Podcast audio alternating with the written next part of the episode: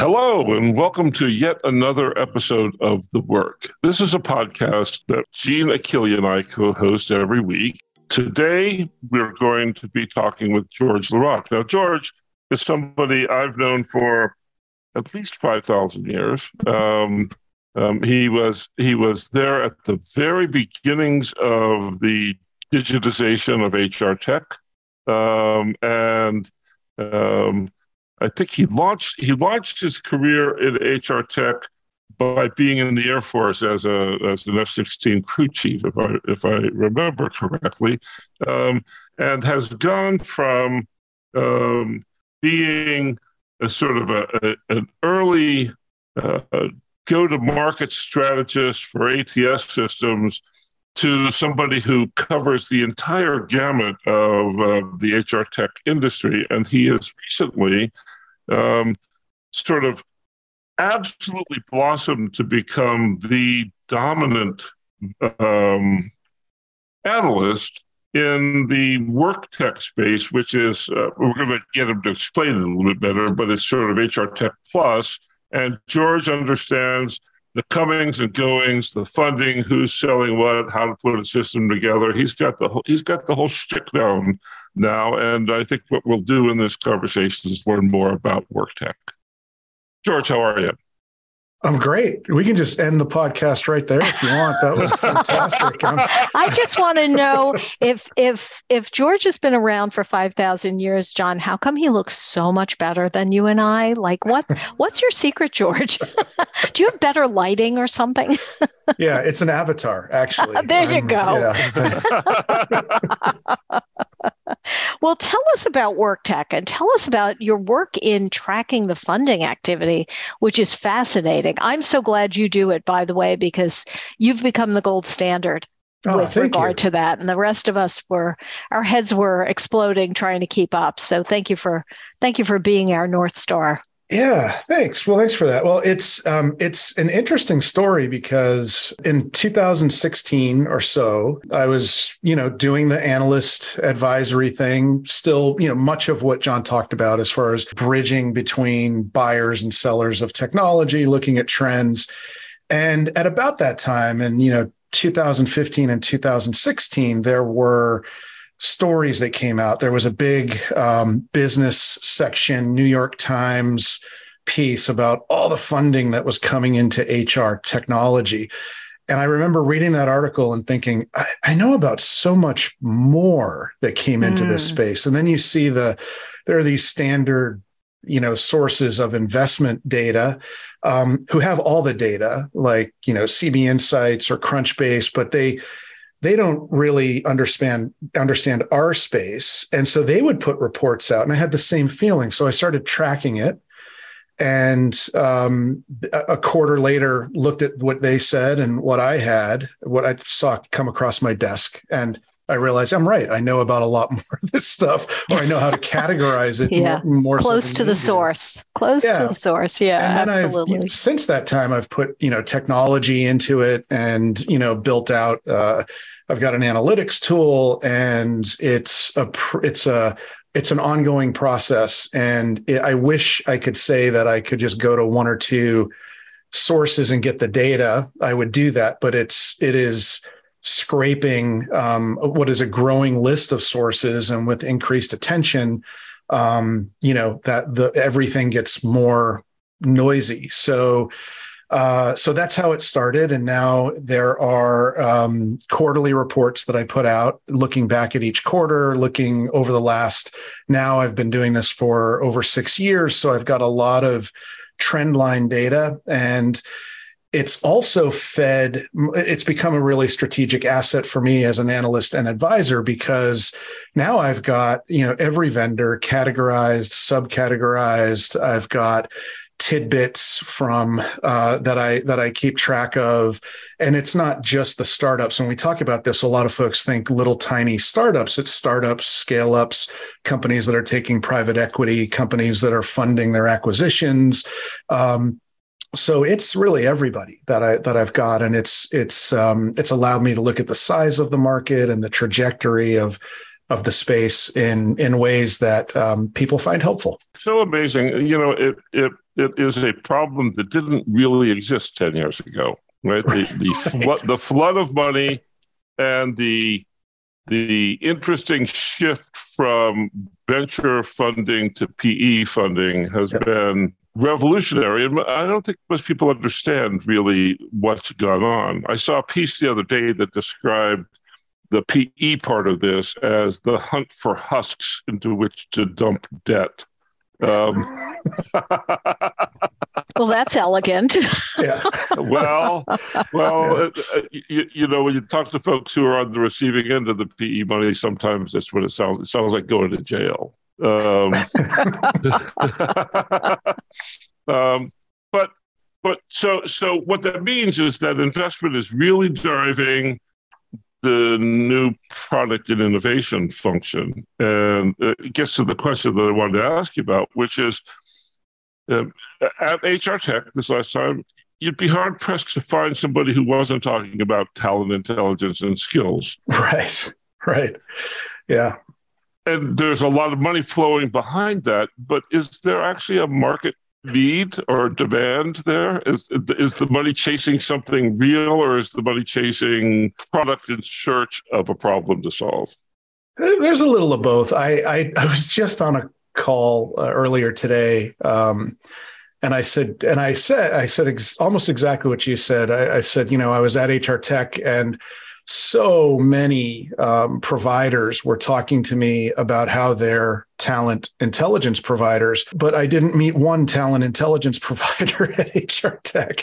So I, I think it's in some ways it's the the um, evolution of analytics and reporting, and you know data is more fluid. Uh, in some ways, you've got um, companies that are doing um, process automation and everybody wants a new category so that they can be different from everybody else. So uh, there there is a little bit of um, you know marketing snake oil uh, problem uh, solution in search of a problem.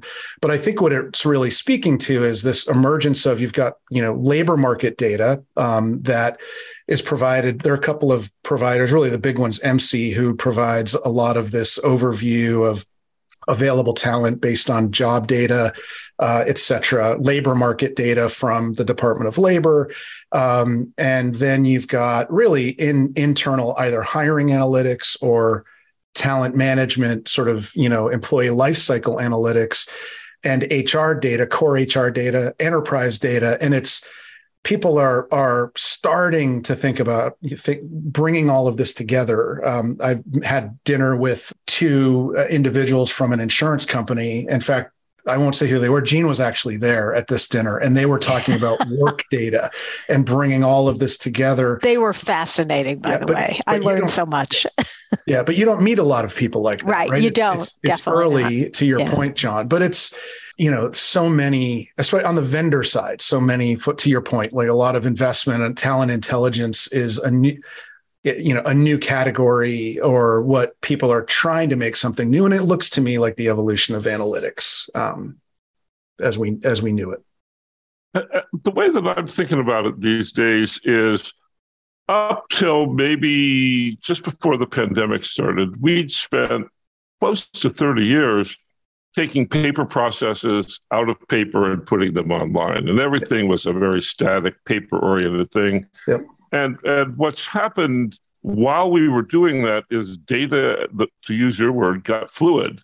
Right. And and static processes no longer really make sense because everything is moving faster than that. And so with paper processes like the ATS, you get um, um, the ability to handle static data, but we live in a real time world now. Mm-hmm. And so this is the, so to me, talent intelligence is how we take the next step towards real time data being the backbone of our decision making.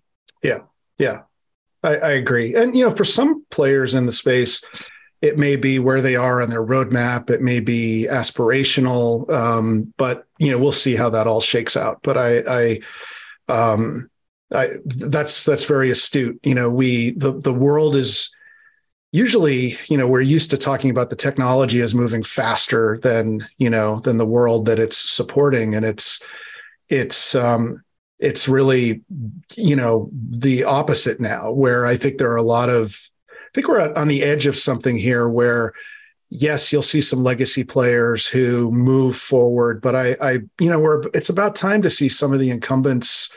It's usually like what a 10 to 15 year cycle. And, you know, we don't talk about PeopleSoft anymore, for example. Um, and you know, we'll we'll be talking about some new players in, in a few years that that get this shift to more fluid workflow, more fluid data, more transparency, less concerned about keeping the eyeballs in my platform and more concerned about the solution that's being provided and finding a way to monetize in that world. And, and that's a lot of the work tech conversation where the the the difference between traditional command and control driven HR tech versus more fluid, inclusive to the enterprise work technology. I think I think that's very interesting. Um, uh, just touching on PeopleSoft for a second, I, I, do still hear from some organizations that are trying to squeeze some juice out of that orange. Sure. Um, uh, but your to your point, it's diminishing. It, it's definitely diminishing. Uh, can you address some of the M&A activity that we're seeing in the category? I, am wondering to what extent that dovetails with your tracking of the funding, of course, but also, um, you know, are some of these players going to to be able to outrun some of this this kind of tsunami of market conditions that we have between labor shortages, global potential global recession, um, you know, increasing demands from the employees themselves in terms of their expectations. Um, what what are you seeing in the M and A category? well, uh, you know, not every acquisition is the same, right? So there's mm-hmm. not there's, everyone's a good one, right? Right. There, there's a tendency, I think, you know, uh, especially folks who aren't really following as closely as we may be um, to think you know oh they're you know they're acquiring a product to plug in or they're acquiring revenue and either of those might be true they may be acquiring people um, and not every company is good at assimilating what they bought whether it's mm-hmm. technically or people wise um, you know there are certainly some acquisitions that are happening right now that are fire sale type acquisitions mm-hmm. where you know we can you know, valuations are getting compressed uh, so we can acquire a company plug a gap on capability have a great press release you know get some bring some revenue in uh, at a lower cost than we could have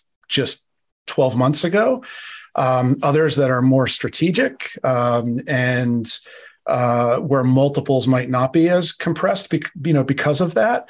And it runs the gamut. You know, I uh, any given deal. You know, some companies that are very acquisitive right now, that seems to be where their growth is coming from. Um, and I that's not necessarily a bad thing, but when your when your innovation is coming through acquisition, um, you know that's that's a that's a tough road for your customers because everything looks like an integration for a while. Mm-hmm. and um, it's that's a uh, not that it can't be done but um, your it's it's not an easy path to take right? And we've we haven't seen that go well particularly in our space um, and every acquisition opens up some room for other players to come in so today uh, iCIMS announced that they acquired, you know, SkillSurvey, and mm-hmm. I know mm-hmm. that you know uh, Searchlight and Crosschq are probably thrilled about that um, because they're in that reference checking analytics space that SkillSurvey is in, and now they're part of I will become part of iCIMS proper. So, as, as mm-hmm. an example, um, and uh, so I, I think that we're still in this place where if the market was static, I'd, I'd be a I'd be talking about market consolidation, but the market's growing because we've got more adoption. We've got, to John's point earlier, things are happening faster. The the we're swapping out budgets are still increasing for TA tech spend, for HR tech spend. Um, market segments like the SMB, you know, Stacey Harris's survey um, and it maps to a lot of what I'm seeing across the board. Uh, showed that the SMB is is adopting analytics. Like well, I never would have had that conversation. Yeah, we always thought that was a large enterprise play. Yeah, yeah things like so. The, the market's yeah. growing, so I I think it's uh, from a market leader perspective. Sure, there's consolidation there, and you'll see companies shore up more revenue. But I think the market's getting bigger, and I think we're going to continue to see more innovator innovators flood in behind each of these acquisitions. I don't know if that's what you were looking for, but that those are my thoughts. Well, I'm I'm seeing I'm seeing a question coming out of John here. I uh, John, what are your thoughts on this? Well, I'm I'm wondering. So there's there's growth, um, but it seems to me that it's growth that comes from concretizing the ways that we've been doing things, right? And so, mm-hmm. so the the question that I've been thinking about a lot is how do we stop treating hiring decisions as if they were perfect matches between qualifications and resumes, right? right? And that because that's caused so much problem in the culture. It's caused so much problem in the economy. It's made work seem like jail because the only job I can get is the job that I have. Mm-hmm. Um, and there's not a good way in any of the technology that I've seen to say, here's what potential looks like, and here's how you hire for potential, and here's how you manage potential, which gives people the experience of being developed. Because if I'm just a cog in the machine, then I am just going to do what I'm paid to do. And, and it turns out that it might be the technology that's causing the uh, I don't like the term quiet quitting, but the idea that people only do what they're paid to do is exactly a reflection of how they were hired. Mm-hmm. And so there's a problem brewing here that's non trivial that I think is getting locked into the mindset that goes, you know, so you look at these big juggernauts like Eightfold, where they take all of the existing data and make it work together. It doesn't give room for thinking about new ways of doing things. Hmm. We just get better and better and faster and faster at doing the old shit. And there's a problem there. Right, right. You're auto- you're automating the problem. Uh, yeah, so I, exactly. You're building it into the infrastructure. Yeah, you know, and I, I think you know it took a um, a global pandemic to accelerate a lot of these issues and shed light on others that we knew were there. Um, and but the world sort of woke up to what was right. happening. The next one that's coming, it's going to be a little more slower, but it, I, I, think this issue is going to get forced, John, what, one way or the other. Um, I was just reading this week about the number of avail the ratio of avail of, of workers in comparison to retired folks, and this is a global thing Japan, Europe, US, yep. um, the numbers going down significantly. It has been going down. So we've got, we just have fewer people, fewer humans to do the, the, the amount of work that we've created. And you're going to, as an employer, you're going to have to keep people. You're going to have to find new ways to to automate the work at never mind the process for the humans but we're going to see more automation more shop floor automation but also um, how we find people how we entice people to join and how we keep them. To your point these are all things that are going to have to shift because we're just not going to have enough data scientists or manufacturing engineers or healthcare professionals. We're going to have to do it differently and train yeah well, I mean, yeah, we, we, you know, the birth rates are have dropped, so you're not, you don't have that that um, stream of new entrants into your workforce because we simply don't have the people. But you know, some people would argue that robotics will take over and fill the gap. What do you think of that? Yeah, I, I mean, I I see a lot of really exciting news around that, right? Not just, you know, the low hanging fruit is the manufacturing floor, but I see a lot of, uh, you know, surgery, you know, nascent things, surgery being done remotely via a robotic arm, you know, across a continent. And um, as I'm. That made me very uncomfortable the minute you said that. yeah, right, right. Yeah, I, that's not. I don't think I'm a candidate for that one. yeah, yeah, yeah. I, um, you know, I choose to live in a densely populated state, but I exactly. I, New Jersey rocks, right, George? Jersey strong, as we say. Yes, we have lots of services yeah. and lots of restaurant options. but yeah, true. And I, I think that you're the you know to your question. I, I think I think that's true. I think we'll see more of that. But um, you know, we're we're humans. We we get you know we like uh, being with each other. We get value out of that. We get value out of our work, um, meaning out of our work. Um, you know, what is the what is the business? Uh, that you're in, I, I, think you're going to have, as an employer, you're going to have to, as a company, you're going to have to automate everything that you can. Um, but you know we're still in a, a knowledge and service economy at the moment. So you know that that's you know you're getting into um, what is it? The intersection intersectionality of machines and humans there. And I, that's that's that's more of a for a big thinker like john i'm i'm i'm not i, I don't have well formed opinions there yet. So, so I'm gonna I'm gonna drag that back a little bit. One of the things that's interesting about the the so-called labor shortage is that workforce participation is at its lowest point in 40 years. Okay.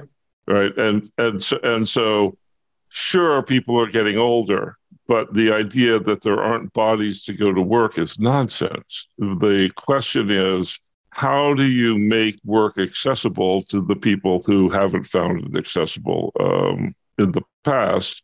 Because if you can bring if you can bring workforce participation up by 10 points, that gets you another 20 million people um, going to work, and that solves a few problems. Uh, so there's there's a, a this is my, my concern these days is all about development because that's a development question. That's how do you take people and develop them, and companies don't do a good job of that, and the technology isn't doing a good job of supporting understanding how to take potential and convert it into value.